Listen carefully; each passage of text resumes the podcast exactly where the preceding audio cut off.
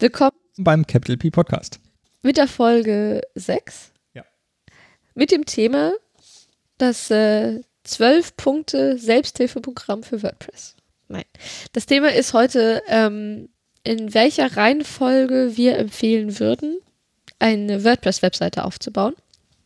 Denn wir haben uns gedacht, dass das einer der größten Probleme ist, wenn man ganz am Anfang steht. Wenn man von, also wenn man wirklich anfängt, eine WordPress-Seite zu machen, man hat noch nie damit gearbeitet, man hat vielleicht auch noch nie eine Webseite aufgebaut. Also ist jetzt auch nicht, dass man von einem anderen CMS kommt oder so. Dass wir mal einen Einblick geben wollten, nochmal so eine kleine, ja, Wegweiser, welche Punkte man abarbeiten sollte. Mir fällt gerade auf, es sind 13 Punkte, nicht 12. Wir haben einen 13 Selbsthilfe-Punkteplan, genau. Äh, die wollten wir jetzt einfach mal durchgehen. Äh, wir haben uns überlegt, daraus eine Reihe zu machen an Podcast-Themen. Das heißt, fast jeder einzelne Punkt, den wir jetzt ansprechen, in Kurzform, werden wir nochmal einen eigenen längeren Podcast dazu machen.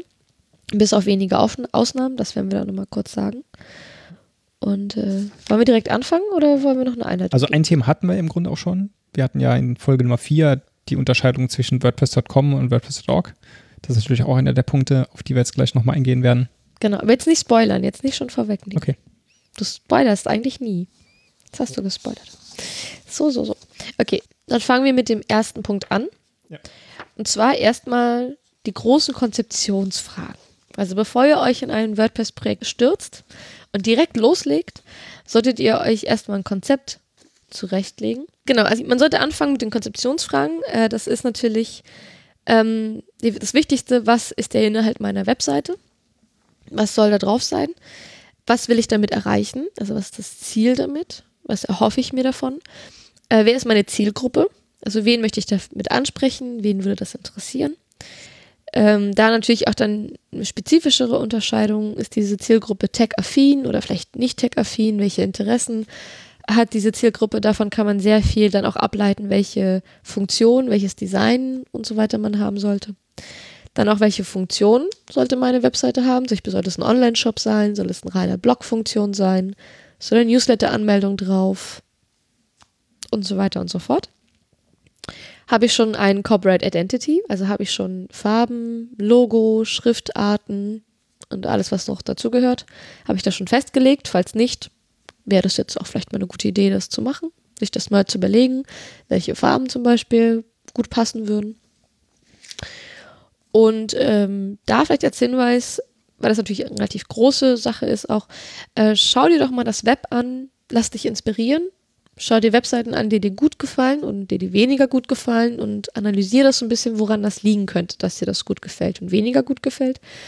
Und ähm, suche so ein bisschen nach Webseiten, die vielleicht in die Richtung gehen, rein vom Layout oder vielleicht auch vom Inhalt, was du dir selber vorstellen kannst, weil es gibt immer ganz gute Hinweise, wie, was man für seine eigene Webseite nehmen könnte. Natürlich soll man jetzt nicht eins zu eins kopieren, aber man kann sich durchaus inspirieren lassen und so ein paar Sachen mitnehmen. Genau. Die nächste große Entscheidung ist natürlich, wie möchte man diese Webseite aufsetzen? Wir gehen jetzt einfach mal davon aus, dass ihr WordPress verwenden wollt. Sonst würdet ihr vielleicht einen, einen anderen Podcast hören. Ähm, und da hatten wir, wie ich eben schon angesprochen hatte, in Folge 4 ja diese Unterscheidung zwischen WordPress.com und WordPress.org. Und gerade wenn ihr eben auf die WordPress.org-Seite geht, also eben ein selbst gehostetes WordPress habt, in dem ihr dann selbst Plugins und Themes installieren könnt, stellt sich immer die große Frage, wo wird das Ganze betrieben? Also heißt, welche Hoster? Genau, das Thema ist der, das Hosting der Webseite. Und da gibt es eben ganz, ganz viele Optionen, auf die wir jetzt im Detail nicht eingehen werden. Da werden wir wahrscheinlich mal eine eigene Folge dazu machen, wie man einen guten Hoster findet und auf was man achten sollte. Aber das ist so das erste große Thema, mit dem man sich beschäftigen muss und oft in dieser Phase auch schon, welche Domain möchte ich denn verwenden? Und da ist es eben auch wichtig, wenn man zum Beispiel eine Marke hat, dass natürlich irgendwie der Markenname der Domain vorkommt. Ähm, wenn man eher ein, ein Thema hat, meinetwegen ein, ein Beauty-Blog oder ein Reiseblog oder andere Dinge, dass man sich einen Namen aussucht, den man zum einen sich gut merken kann, den man gut kommunizieren kann, der irgendwie auch zum Thema passt. Und. Da hast du mit deiner Webseite so richtig ins Klo gegriffen. Mit meiner Website, ja. Gut, da muss man sagen, die Domain ist historisch äh, bedingt schon sehr, sehr alt. Also sagen wir mal, meine erste Webseite hatte noch eine komischere Domain, mit der würde, glaube ich, heute keiner mal was anfangen können. Die hieß jedipalace.de. So ein englischsprachiger Name mit einer DE-Domain, aber Das war meine allererste Webseite. Aber Cowboys musst du immer erklären, wie, man's, wie man das schreibt. Ja, aber ich habe ja cow-boys.de in der englischsprachigen Schreibweise. Also von daher kann ich einfach sagen cow-boys.de und die finden mich. Oder ich sage, googelt einfach Cowboy und WordPress oder nach Cowboy und Bernhard, dann findet ihr mich auf jeden Fall. Egal wie ihr schreibt. Genau. Da vielleicht ein Hinweis, wenn ihr euch einen Domainnamen aussucht, guckt doch auch mal, ob die Social Media Kanäle, die ihr verwenden möchtet oder die sehr populär sind, ob auch da der Name noch verfügbar ist. Genau. Denn es macht auch wenig Sinn, wenn ihr einen Domainnamen nimmt, der vielleicht noch frei ist, der aber so in der Schreibweise schon existiert und vielleicht auch sehr groß auf, auf einer Social Media Plattform, weil da ist die Verwechslungsgefahr einfach sehr hoch. Also das würde ich dann einfach auch nicht machen. Und guckt auch, ob der Name nicht zu lang ist. Weil wir hatten ja das tolle Problem mit Capital P Podcast, dass äh, die Schreibweise, die ich gerne hätte, auf Twitter genau ein Zeichen zu lang war. Deswegen heißt Ja. es ja nur Capital-P-Cast.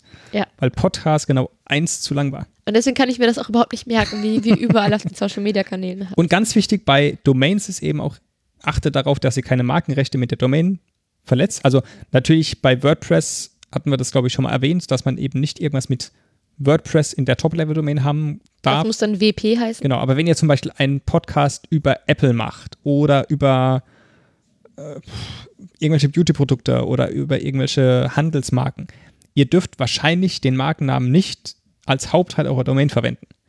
Da müsst ihr eben aufpassen, weil im schlimmsten Fall kommt das dann irgendwie nach langer Zeit auf euch zurück. Vielleicht nicht unbedingt gleich mit einer Abmahnung, die was kostet, aber ihr müsst wahrscheinlich euren Domainnamen ändern. Und dann müsst ihr vielleicht euren Twitter-Account ändern und eure Facebook-Gruppe ändern. Und dann müsst ihr neue Visitenkarten drucken und was auch immer. Also gerade beim Markenrecht und Domains einfach ein bisschen drauf achten. Mhm. Wenn es ein Eigenname ist von irgendeiner Marke, ist das eher schwierig. Wobei, da hatten wir das Thema, wenn es euer eigener Name ist, euer Nachname, dann darf man das, glaube ich, durchaus verwenden, oder? Auch wenn es ein Markenname wäre. Aber vielleicht da der Hinweis, da wir beide auch keine Anwälte sind, im Zweifel einen Anwalt fragen. Also euch auch nicht in Facebook-Gruppen danach fragen, weil da sind in der Regel auch keine Anwälte. Ähm, da wirklich qualifiziert Ja. nach Rat fragen und euch beraten lassen, ähm, weil das können wir jetzt ja nur aus, naja, aus der täglichen Praxis der Anwendersicht sagen, aber rechtlich gesehen haben ja, wir so da sogar beim Domainrecht ist es so kompliziert, dass je Ja. nach Top-Level-Domain, also je nach Endung, also ob es .de oder .com oder .net ist, Ach, so dass es da auch schon wieder unterschiedliche Regularien Ja. gibt, weil Also- da verschiedene Behörden zuständig, oder nicht Behörden, aber verschiedene Institutionen zuständig sind, diese Domains auszugeben und die haben verschiedene Regeln und auch verschiedene Rechtsgebiete, wo das eingeklagt werden kann. Also es ist ein hochkomplexes Feld. Also das Fazit, fragt im Zweifel einen Anwalt. genau. Das ist das Fazit. So, dann würde ich sagen, wir kommen zu dritten, zum dritten Punkt. Das ist die WordPress-Installation. Da werden wir auch nochmal eine eigene Folge dazu machen, deswegen halten wir das jetzt mal relativ kurz. Aber wir, beziehungsweise ich habe jetzt einfach mal so drei Möglichkeiten aufgelistet, wie man eine WordPress-Installation machen kann. Das erste wäre, was muss ich sagen, nicht mein persönlicher Favorit ist, äh, wäre die One-Click-Installation, die einige Server anbieten. Einige sind bestimmt ganz vernünftig. Ich mag sie persönlich deswegen nicht, weil ich nicht weiß, was da für Einstellungen in der Installation gemacht werden. Ich mache das lieber selber per Hand. Das wäre die zweite Möglichkeit, dass man das Ganze selber per Hand installiert. Wenn man da ein bisschen Erfahrung hat, ähm, ist das jetzt auch nicht hochkompliziert und man hat einfach die Kontrolle auch darüber. Und die dritte Möglichkeit wäre, jemanden damit zu beauftragen, das zu installieren, wenn man Anwender ist. Hast du noch Ergänzungen? Ne, vielleicht nochmal der wichtigste Punkt, also bei dieser Installation von Hand, wenn man selber macht, was wahrscheinlich die meisten auch tun, äh, da kommt dieses Stichwort FTP. Das heißt, das ist meistens der Vorgang, wie man es macht. Also man hat dann irgendwie FTP-Zugangsdaten von seinem Hoster bekommen und muss dann die Dateien eben selbst hochladen. Aber wir meinen eigentlich SFTP, wenn wir das sagen. Ja, FTP oder F F FTPS, wie auch immer. Ähm, aber wie gesagt, die Idee ist eben, dass man ein Programm hat, mit dem man sich sozusagen mit der Festplatte des Servers verbindet und dann kann man die Daten dahin kopieren. Das ist so die Variante, die man meistens wählt. Und da muss man noch eine Datenbank anlegen, irgendwie über die Verwaltungsoberfläche des Hosters, die auch bei jedem Hoster anders ist. Ja. Manchmal ganz einfach, manchmal super kompliziert. Ähm, es gibt auch ein paar Hoster, die haben schon das gesamte WordPress vorinstalliert. Das findet man auch manchmal. Ähm, und es gibt halt noch so ganz spezielle WordPress-Hoster, die machen nur WordPress-Hostings. Da ist das meistens auch schon da. Ja. Also, Also es gibt verschiedene Varianten, aber so die, die Selbst-Hosting-Variante, wo man selbst die Dateien hochlädt, ist die, die die meisten verwenden. Genau. Wenn ihr dann eure WordPress-Installation gemacht habt, dann muss man da vielleicht so ein paar Einstellungen noch machen. Das erklären wir alles noch genauer in einer eigenen Folge. Und äh, der nächste Schritt wäre dann, aus meiner Sicht, bestimmst du mir zu, Bernhard? Kommt drauf an, was du jetzt sagst. Kommt drauf an, was ich jetzt sage. Ähm, wären für mich die Sicherheitseinstellungen, Backups-Einstellungen und wenn man auf einem Live-Server ist, der Maintenance Mode. Der Maintenance Mode ist so eine Art Vorhang. Das heißt, äh, man hat dann einfach nur eine Seite, wo dann steht, hier entsteht die Seite XYZ. Und hat den Vorteil, dass man A, rechtlich gesehen erstmal nicht viel beachten muss. Man kann in Ruhe bauen. Und äh, solange man baut, sieht das noch keiner, was man da testet und kaputt macht und wieder ausstellt und so. Äh, Backups ist etwas, was ich persönlich als allererstes einrichte. Ich äh, installiere mir Backup-Plugin, was automatisch mindestens einmal die Woche ein Backup macht. In der Entwicklungsphase, wenn ich da jeden Tag dran sitze, auch gerne jeden Tag, je nachdem.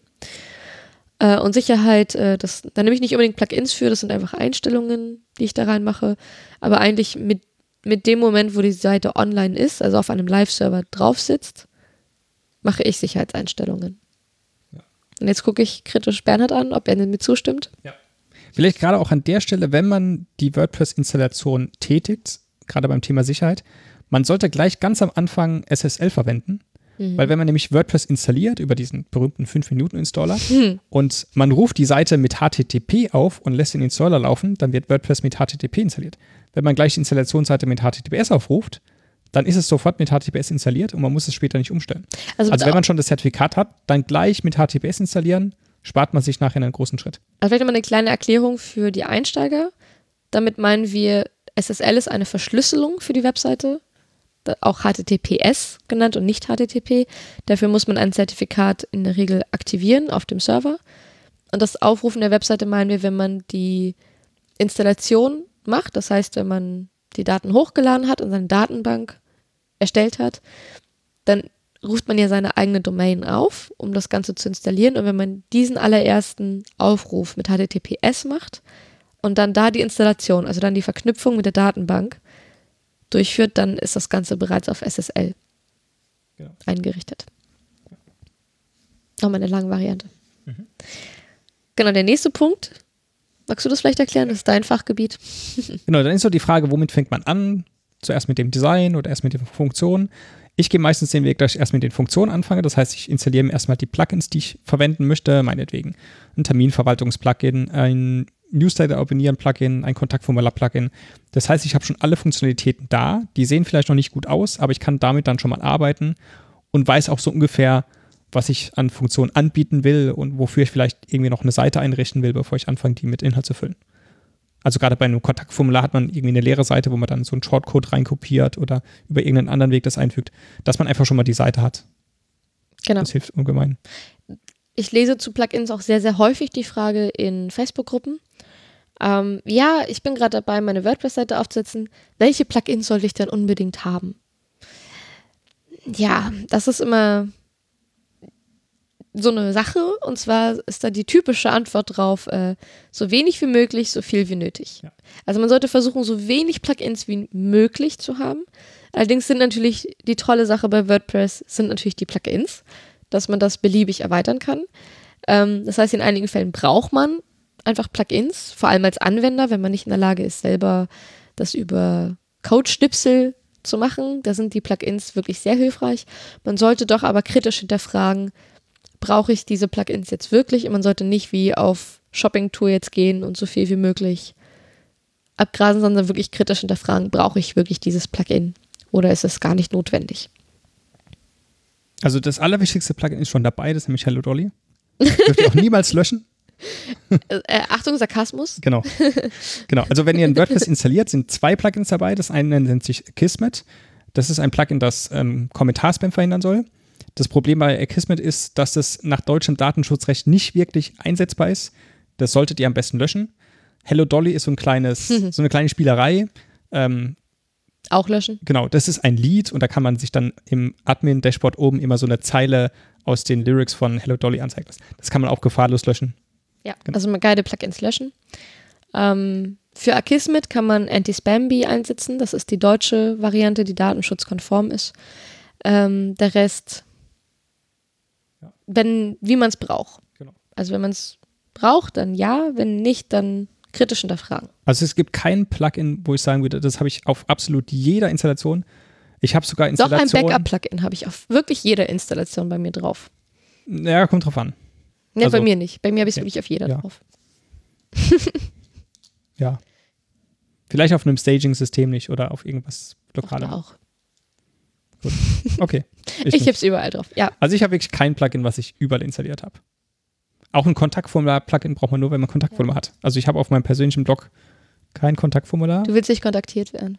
Ja doch, ich habe einen Kommentarbereich und ich habe Twitter und eine E-Mail-Adresse und eine Telefonnummer habe ich nicht, aber Er also ich habe eine Telefonnummer, aber ich habe es nicht auf meinem Blog stehen. ähm, ja. Nee, also dieses Must-Have-Plugins gibt es einfach nicht. Ja. Also wenn euch irgendwer sagt, das musst du unbedingt installieren, du brauchst unbedingt Yoast SEO, werden. naja, vielleicht ist dein WordPress-Blog ja irgendwie komplett privat und man braucht ein Passwort, um zugreifen zu können. Dann kann auch Google nicht zugreifen, da brauchst du auch kein Yoast SEO oder sonstiges. Also es gibt einfach nicht ein Must-Have-Plugin. Also vielleicht ein praktischer Tipp für Plugins, vor allem wenn man öfters mal Webseiten macht. Ähm, man, wenn man ein WordPress-Profil hat, also ein WordPress.org-Profil, kann man, wenn man eingeloggt ist, ähm, Plugins mit Favorite markieren. Das ist so ein kleines Herzchen. Und wenn man dann im Dashboard ist und auf Plugins installieren geht, hat man drei, vier Tabs. Und der letzte Tab ist Favorit. Und wenn man da einen Usernamen eingibt, egal welchen, also man kann auch von anderen Leuten einen Usernamen eingeben, kann man sich dort die Favoriten anzeigen lassen dieses Users, also auch seine eigenen oder von Freunden. Ähm, und was ich mache, ich gehe dann einfach einmal durch die Liste durch und schaue einfach nur, brauche ich ein Plugin davon oder nicht und installiere mir das dann am Anfang direkt. Weil es gibt halt für bestimmte Funktionen gibt es einfach sehr, sehr viele Plug unterschiedliche Plugins. Zum Beispiel Caching-Plugin ähm, ist sowas, da gibt es gefühlt sechs große in dem in der Directory, also von den kostenlosen, die alle ungefähr gleich gut sind. Also wo man nicht sagen kann, das ist besser oder schlechter. Es ist eher so eine persönliche. Ja, der eine macht das Referenz? eine besser, der andere macht das andere besser, Ja, der eine ist genau. komplexer, der andere ist einfach. Also Aber da gibt es halt nicht so die Standardlösung, das ist super. Man hat dann so seine eigenen Lösungen Ja. dafür so ein bisschen. Da gehe ich dann halt immer durch, was brauche ich jetzt davon tatsächlich und installiere mir das in einem Rutsch und richte das dann ein. Aber da installiere ich mir bei weitem nicht alle Plugins, die ich favorisiert habe. Also auch da immer kritisch hinterfragen. Genau. Also wenn man die installiert hat, aktiviert hat und eingerichtet hat, dann kommen wir eigentlich zum Thema Design. Und bevor man das richtig anfangen kann, ist es ratsam, sich eine Menüstruktur zu überlegen. Ähm, das heißt, wo zum Beispiel, also habt ihr zum Beispiel einen Blog? Falls ja, wird er auf einer eigenen Blogseite angezeigt oder auf der Startseite. Welche, Menü, welche Menüpunkte habt ihr? Zum Beispiel habt ihr ein Kontaktform, äh, eine Kontaktseite, eine Über mich-Seite, Kategorieseiten, die ihr im Menü verlinken wollt. Also wie soll einfach eure inhaltliche Seitenstruktur, eure Menüstruktur aussehen? Und wenn ihr das festgelegt habt, am besten schon mal die Seiten anlegen und das Menü erstellen. Und euch auch überlegen, wie sollte das Layout dazu aussehen. Und dann kommen wir zum Punkt 7. Und zwar die Theme-Auswahl.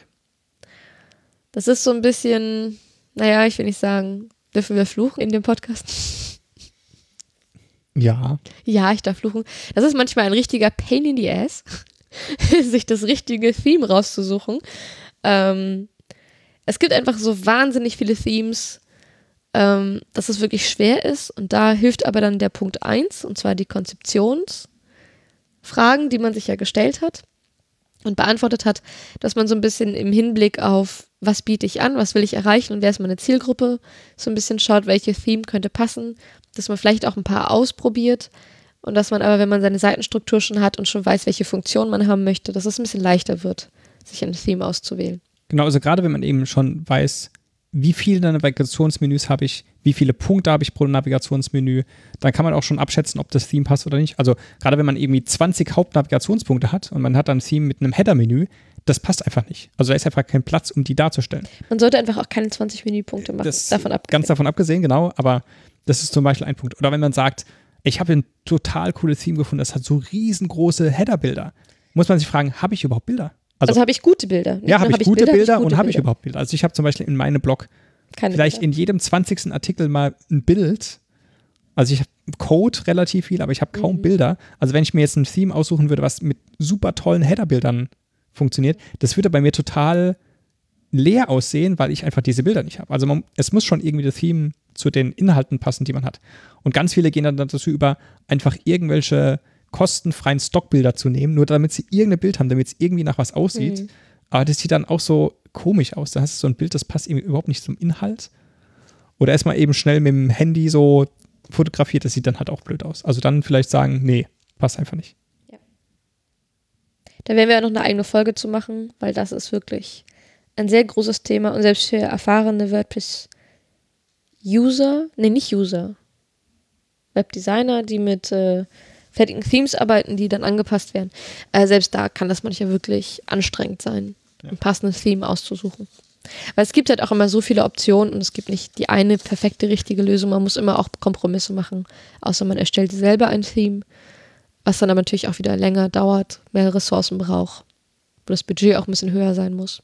Und da muss man eben auch ganz genau wissen, wie es aussehen soll. Also dann braucht man irgendwie ein richtiges Design, was man sich überlegt hat, mit allen Details, also auch hin bis zu, wie sehen Kontaktformulare aus, wie sehen die ganzen anderen Plugin-Funktionen aus, an welchen Stellen positioniere ich das. Ja. Das ist schon sehr komplex. Genau. Da kommen wir zum Punkt 8, wenn man sich dann ein Theme ausgesucht hat. Wobei, haben wir da einen Punkt vergessen? Ja, haben wir. Wir? haben einen Punkt vergessen mit den Themes. Also wenn man das dann installiert hat, sollte man das Theme natürlich auch einrichten. Je nach Theme sind das, ist das relativ umfangreich oder auch weniger umfangreich. Äh, was wir dabei auf jeden Fall empfehlen, ist, ähm, sich eine Layout-Seite zu erstellen. Also mhm. Ich persönlich habe mir Beispiel meine eigene Code-Schnipsel gemacht, da sind Headlines drin, äh, Text, äh, Zitate, Listenpunkte, Tabellen und so weiter. Und äh, es gibt auch von WordPress. Genau, es gibt so ein, ähm, das ist eigentlich für die, für die sogenannten Unit-Tests, also für die technischen Tests von WordPress gedacht. Da gibt es so eine Import-Datei, also vielleicht kennt der eine oder andere diese unter Werkzeug die Importfunktion, Daten importieren. Das heißt Tools mittlerweile, oder? Nee, ist glaube ich ist Werkzeuge. Werkzeug? Ja. Okay. Und da kann man sich so eine XML-Datei importieren, in der Daten drin sind. Und da gibt es so eine fertige Datei und die legt dann ganz, ganz viele leere Demo-Seiten an. Oder nicht leere Demo-Seiten, sondern Demo-Seiten mit Inhalten. Also es gibt zum Beispiel das, was Maya schon angesprochen hatte, so eine Layout-Seite mit all Überschriftenebenen, mit Listen, mit Aufzählungen, mit Zitaten, mit durchgestrichenem Text und so weiter. Da gibt es aber auch so sowas wie Titel, ähm, äh, Beiträge ohne Titel, Beiträge mit sehr langem Titel, Beiträge mit Headerbildern, Beiträge mit Galerien, hm. also alles, Beiträge so im, im Postformat, Video, Audio, Zitat, Kurzbeitrag oder wie, wie die alle heißen.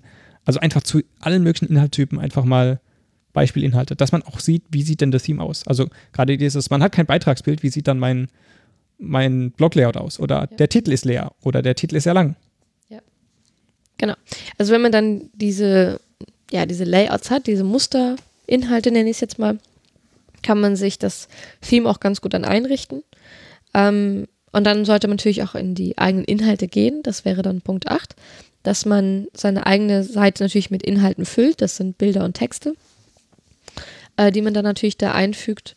Und dann natürlich auch dann, während man das einfügt, auch darauf achtet, ist das Layout genau so, wie ich das haben möchte, oder muss man vielleicht an einer oder anderer Stelle ähm, noch ein Feintuning machen. Und wenn man die Inhalte drin hat, da machen wir auch nochmal eine eigene Folge zu, kommt dann auch tatsächlich das Feintuning des kompletten Themes. Dazu gehören solche Widgets, also welche Inhalte möchte ich in meiner Sidebar haben, möchte ich überhaupt Inhalte haben, möchte ich Footer, ähm, Widgets anlegen, oder Menü im Footer haben oder ja, alles, was dann noch so drumherum kommt, was nicht das rein, nicht der reine Inhalt nur ist, sondern auch ja, Header, Sidebar und so weiter. Genau, wenn man das gemacht hat, kommt eigentlich so einer der letzten Punkte, das ist dann die Seite rechtssicher machen. Dazu gehört zum Beispiel Datenschutzerklärung, Impressum, Cookie-Hinweis und so weiter. Und da wir keine Anwälte sind, können wir da schlecht dazu was sagen. Dazu werden wir auch keine extra Folge machen. Da möchten wir aber auf eine Webseite verweisen, und zwar von Thomas Schwenke. Das ist ein ja, Rechtsanwalt im Thema Web. Der hat auch einen Podcast, der da heißt Rechtsbelehrung.com. Den hört sich Bernhard auch immer sehr genau. gerne an. Da geht es nicht nur um Online-Recht, aber meistens sind es irgendwie Themen, die irgendwie so um Online-Themen sich drehen. Und der hat auch ganz detaillierte Folgen zu Datenschutzerklärung braucht man eine, was muss drinstehen, wann braucht man vielleicht keine. Auch das Thema Impressum, braucht man es, was muss drinstehen. Also beim Impressum ist meistens die Aussage, ja, man braucht eins. Ja. Es gibt ganz, ganz wenige Filme, wo man keins braucht. Datenschutzerklärung braucht man auch eigentlich fast immer. Ja. Und ja. Cookie-Hinweis braucht man, glaube ich, nicht immer, aber wird wahrscheinlich das bald ist so ein kommen. bisschen, ähm, es gibt eine EU-Richtlinie, die irgendwie noch nicht so wirklich ein deutsches Recht umgesetzt Ich würde gerade sagen, Deutschland hält sich nicht so richtig dran. Das Einzige ist, meistens kriegt man es von außen vorgegeben. Also wenn man zum Beispiel Google AdSense verwendet, Ja, diese Werbung, die man auf der eigenen Seite einbindet, dann muss man es verwenden. Wenn man Analytik einsetzt, nach meinem aktuellen Kenntnisstand nicht. Noch nicht. Ähm, das kann sich auch Kommt wieder ändern. Ja. Ich weiß auch nicht, wie da die Sanktionen sind, wenn man es nicht macht, aber da sollte man sich einfach Mhm. mal vergewissern. Aber alles, was wir gerade sagen, ohne Gewähr, ne? Also Ja, das ja, ist alles, äh, wir haben das selber mal nachgelesen und das Genau. war's. Also lieber einen Anwalt fragen, Ja. nicht auf uns hören. Man sollte auch nicht unbedingt diesen Impressumsgeneratoren vertrauen. Die haben dann vielleicht was vergessen oder man hat eine Angabe falsch gemacht. Also Wichtiges Thema auf jeden Fall. So, wenn ihr diese, dieses Rechtsthema dann durch habt und die Wutanfälle hinter euch habt, was das angeht. Ja, Wutanfälle nicht, aber es ist immer nervig, finde ich. Genau, wenn das dann durch ist, dann kommt das Thema Testing. Ähm, das heißt, ihr solltet eure Seite einmal gut durchtesten, vor allem Dinge wie Kontaktformular. Schickt euch einfach mal selber von das Kontakt, vom Kontaktformular falls ihr sowas habt, ähm, eine E-Mail und schaut, ob die ankommt, wie sie aussieht. Antwortet drauf, schaut, ob die Antwort ankommt, einfach mal durchtesten. Testet eure Seite auf verschiedenen, in verschiedenen Browsern, auf verschiedenen äh, Endgeräten, ob sie responsive ist und so weiter. Also checkt sie einfach mal auf Herz und Niere durch und äh, behebt die Probleme, die ihr seht. Und äh, wenn ihr das gemacht habt, dann könnt ihr eigentlich live gehen, dann könnt ihr den Maintenance-Modus ausschalten und eure Seite live stellen. und dann am besten ähm, ganz viel Werbung dafür machen, weil man sagt auch oft bei Webseiten, es gibt so einen Silent Go Live. Also die Website ist schon live, es hat nur noch keine mitbekommen. Das ist wie, als Das wenn man eine Party ausrichtet, aber niemanden einlädt. Ja, so ungefähr, genau. Ja. Also das kann manchmal ganz gut sein, weil man ist eigentlich fertig.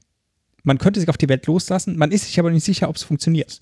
Und man kann ja auch nicht alles testen, also gerade beim Thema E-Mail, man hat vielleicht nur eine Adresse bei Gmail und bei GMX, aber keine bei der Telekom oder bei sonstigen Providern. Und man weiß gar nicht, ob die da auch ankommen und ob die da auch gut aussehen und ob die auf einem iPhone und auf einem Android und wo auch immer gut aussieht.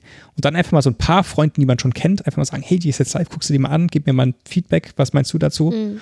Und wenn dann alles toll ist und alle sind begeistert, dann raus damit und alle Kanäle nutzen, die man so hat. Also irgendwie Twitter und auf Facebook-Gruppen posten, die vielleicht thematisch dazu passen. Da vielleicht aber auch nochmal ein, ein Satz dazu. Und zwar erlebe ich das ganz, ganz häufig, dass eine Seite eigentlich fertig ist. Dass aber jemand sagt, na, sie ist noch nicht fertig, ich traue mich noch nicht raus. Ähm, also dieser Moment, dass man jetzt live geht, hat man eigentlich immer das Gefühl, vor allem wenn man das so zum ersten Mal macht oder die ersten Male macht, ach, die ist ja gar nicht fertig. Ich müsste ja noch viel, viel mehr Arbeit reinstecken und die kann ich noch nicht veröffentlichen und so. Scheiß drauf. Einfach veröffentlichen, weil lieber, wie geht der schöne Satz? Lieber unperfekt starten als perfekt zögern. Den kenne ich nicht. Irgendwie so Aber geht passt der Satz. irgendwie. Er passt auf jeden Fall. Ähm, das heißt, so, ein, also so eine Webseite ist sowieso nie fertig. Das ist ein ongoing Project in der Regel. Also es kommen immer Dinge hinzu, Sachen werden verändert, angepasst. Ähm, aber sobald sie halbwegs in Ordnung ist, sollte man damit dann auch live gehen, weil nur dadurch bekommt man Feedback und nur dadurch merkt man, was man ändern kann. Und man ist sowieso die ganze Zeit daran am Bauen und ändern. Und Ich meine, das ist ja auch wie, wie bei einem Haus oder bei einer Wohnung. Irgendwann sagt man, okay, jetzt, jetzt ziehen wir ein, jetzt Ja. ist fertig und dann machen wir uns gemütlich.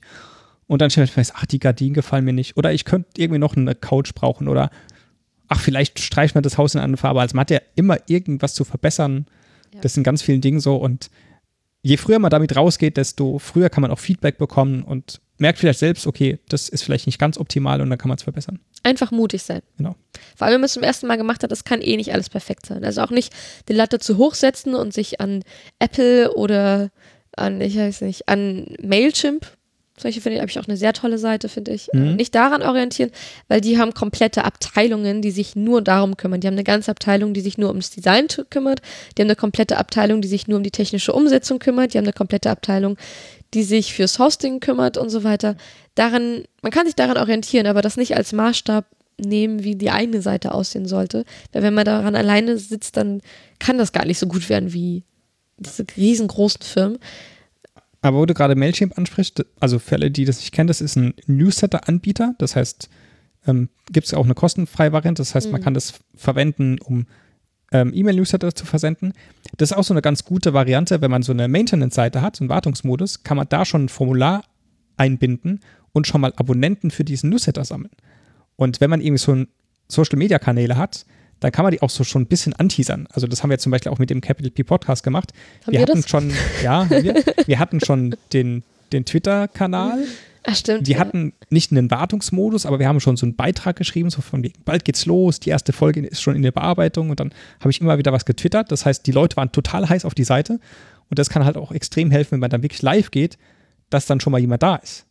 Ja. Das ist dann nicht so wie irgendwie, man macht irgendwo ein Ladengeschäft auf und so, man macht jetzt die Tür auf und es kommt kein Kunde.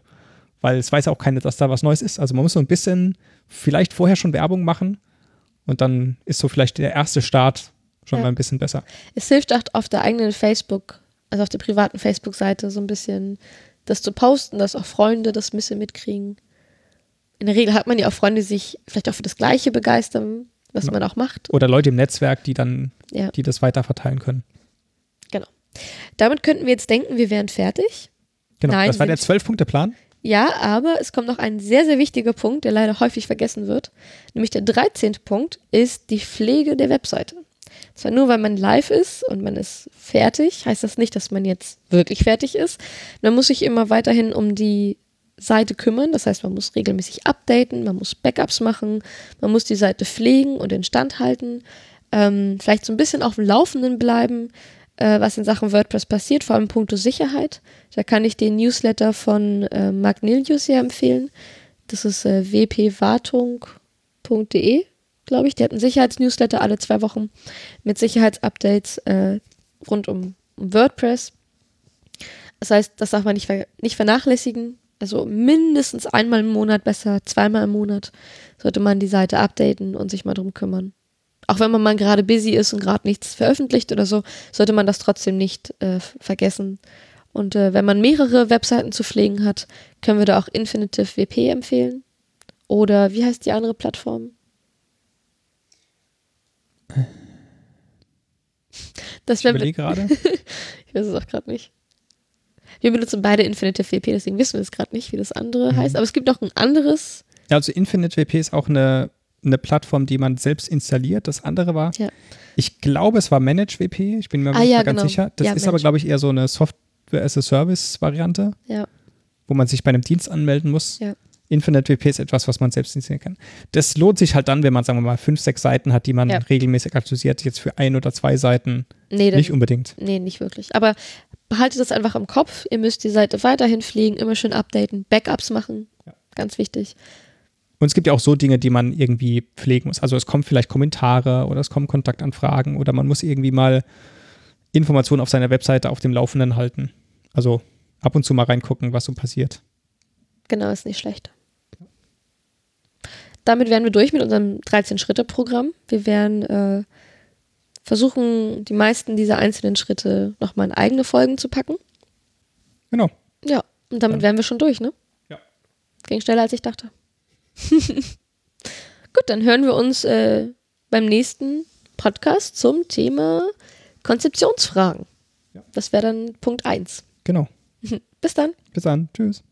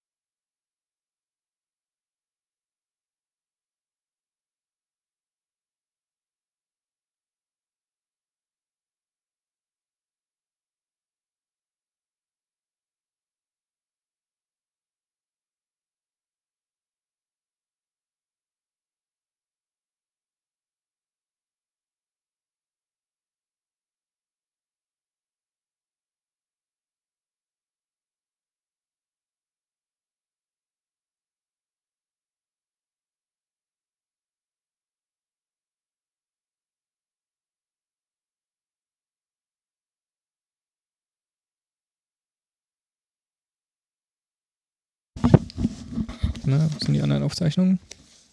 Hier. Das wird ein langer, ne? Ja.